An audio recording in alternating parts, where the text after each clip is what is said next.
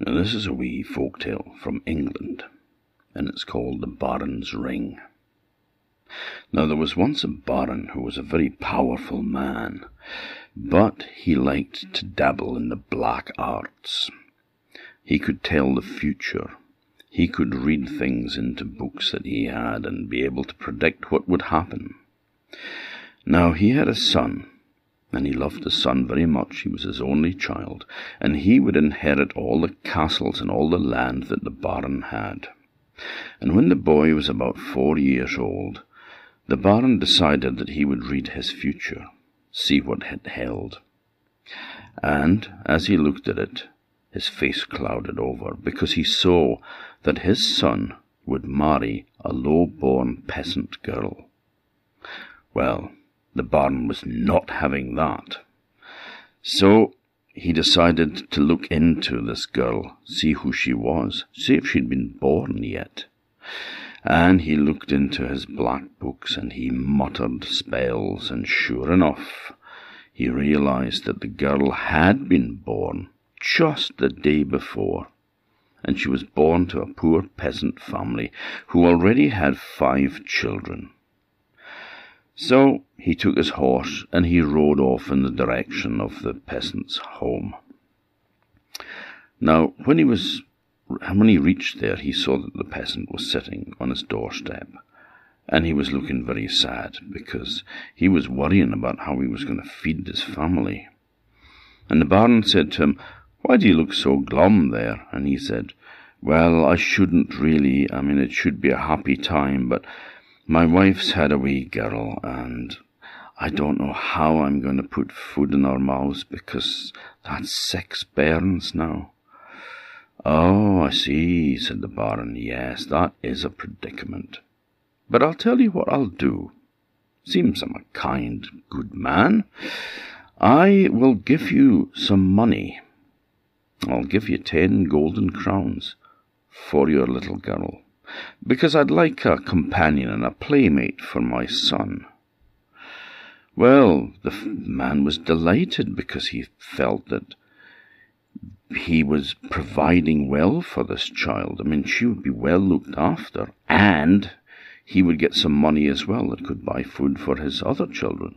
So he went inside and he took out the little baby girl and handed it to the wicked baron.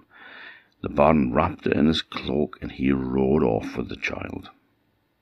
Well, when he got to the river, which was swollen because there had been a lot of rain, so it was flowing very fast, he cast the child into the water. And then he rode off, saying to himself, There goes fate. Well, this child was lucky and the clothes that she had on, the blankets that she was wrapped in, kept her afloat rather than her being dragged under the water. And the water was running so fast that she went down that river at great speed. But she got caught in a little tangle, little snag, right opposite where a fisherman was mending his nets. And the fisherman saw the little child in the water there, and he took a net and he fished the bairn out. And he and his wife were delighted. You see, they didn't have any children, and they really wanted a bairn of their own. And so they took in the wee girl, and they raised her as their own daughter.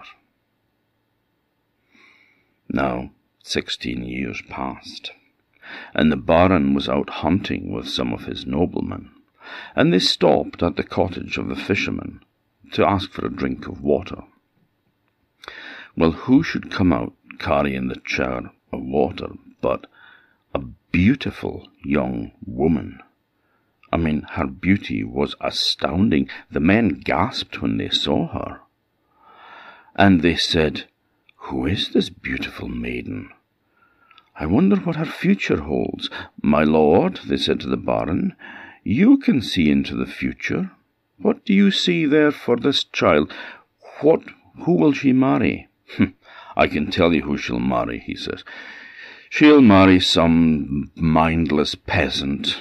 There's nothing to worry about her or think about her. But the men were insistent. She was such a beauty, they thought. She deserved a better fate than marrying some poor farmer. So he said, Okay, said the Baron, I will read her horoscope, and I will read her stars. Girl, he said, tell me, what day were you born on? Ah, she said, that I can't tell you. You see, my mother and father here, they fished me out of the river about sixteen years ago. Well, when the Baron heard that, he was furious because he knew then that this must be the child that he tried to destroy. But he put a smile on his face, and he said, I can do you a great service. My brother is looking for a servant maid, and he will pay well if you will live at his castle with him. And I will write you a letter now to take to my brother. Well, the old couple were getting no younger, and she knew that she had to look after them in some way. So she thought, if I got a job at the castle working there and got a good wage, then I could support this my lovely old mother and father who's always been so good to me. So the Baron took out a piece of paper and a pen and he wrote a letter. And it said, Dear brother, take the bearer of this letter and put her to death immediately. Well, he sealed it in an envelope and he handed it to the girl. And he told her where the castle was and that she would have to set off. So off she went. But the castle where the Baron's brother lived was so far away that she wasn't able to make it there in one day. So she had to spend the night in a small inn. Well, that night the inn was raided by a band of robbers. And not only did they steal from the innkeeper, but they stole from the pockets of all the guests who were there too, and the girl was among them, of course. Well, the only thing that she had in her pocket was a letter. So the leader of the robbers took it out, opened the letter, and read it. And he looked at the girl and he looked at the letter, and he thought, That's horrible. What a horrible thing to do, having this beautiful young girl put to death, and for what reason? That's not right. I'll change that, he said. So he got himself another piece of paper and a pen and some ink, and he was a great forger. He could copy anybody's writing, and he wrote in the same handwriting as the Baron, Dear brother, Please marry the bearer of this letter to my son as quickly as possible. So he put it back in the envelope, and the girl went to the castle, not knowing what was in the letter still, and presented it to the Baron's brother. He opened it and read it. His brother was ordering him to marry his son to this girl. Now his son was staying at the castle with his uncle at that time, and when the boy saw her, saw the girl, he fell helplessly in love with her. And when she saw him, he was nothing like his father because he was a good and kind and handsome young man. She fell for him too. And so the two of them were married and were very happy indeed. But then came the day when the Baron turned up and he was not happy when he found out what had happened. He was furious, but he knew that fate once again had intervened, that fate had been stronger than he was, and he didn't like that one little bit. So he pretended to be nice. He pretended to welcome her into the family. And one day he said to the girl, Would you like to come for a walk with me? And she said, Yes, that would be nice. So the two of them set out alone for a walk. And they came up to a high cliffs next to the sea. And the Baron grabbed the girl and he was going to throw her over the cliffs into the sea. And she screamed and she begged for her life and she pleaded, but the Baron wasn't moved. And she said, It's not my fault. It's fate. I can't help that. But I can try to help you to defeat your fate. let me go, because if you throw me into the sea, I might not die, I might be preserved again, just as I was when you threw me into the river. Well, the Baron thought she had a point. So he took a ring off his finger, a large gold ring, and on the ring there was his coat of arms. And he threw it as hard as he could out to sea. And he said, I don't ever want to see your face again. The only time that I want to see your face is when you can give me back my ring. And then he set off for home. Well, the girl went in the opposite direction, and she walked for a while till she came to the, the castle of a nobleman. And she went there and she asked if she could get a job in the kitchen. She knew all about cooking fish and preparing fish because she was brought up by a fisherman. And they said, well, they did need a lass to do the cooking of the fish in the castle, so in she came. Well, soon after that, she was working away one day. There was to be a big feast and she looked out the window, and who should be approaching the castle but the wicked Baron, with his son with him, her husband. And she thought, I must flee, I must run from here. He can't see me, he'll kill me. But then she thought, but he won't see me here. I'm in the kitchen. There's no way he's going to come into the kitchen. So I should be safe. So she carried on cleaning the big fish that she was to prepare for the feast. It was a magnificent big fish, and she was scraping the scales off it and cleaning it beautifully, and she cut it open to gut the fish, and there, inside the fish, glinting and gleaming, she could see a ring.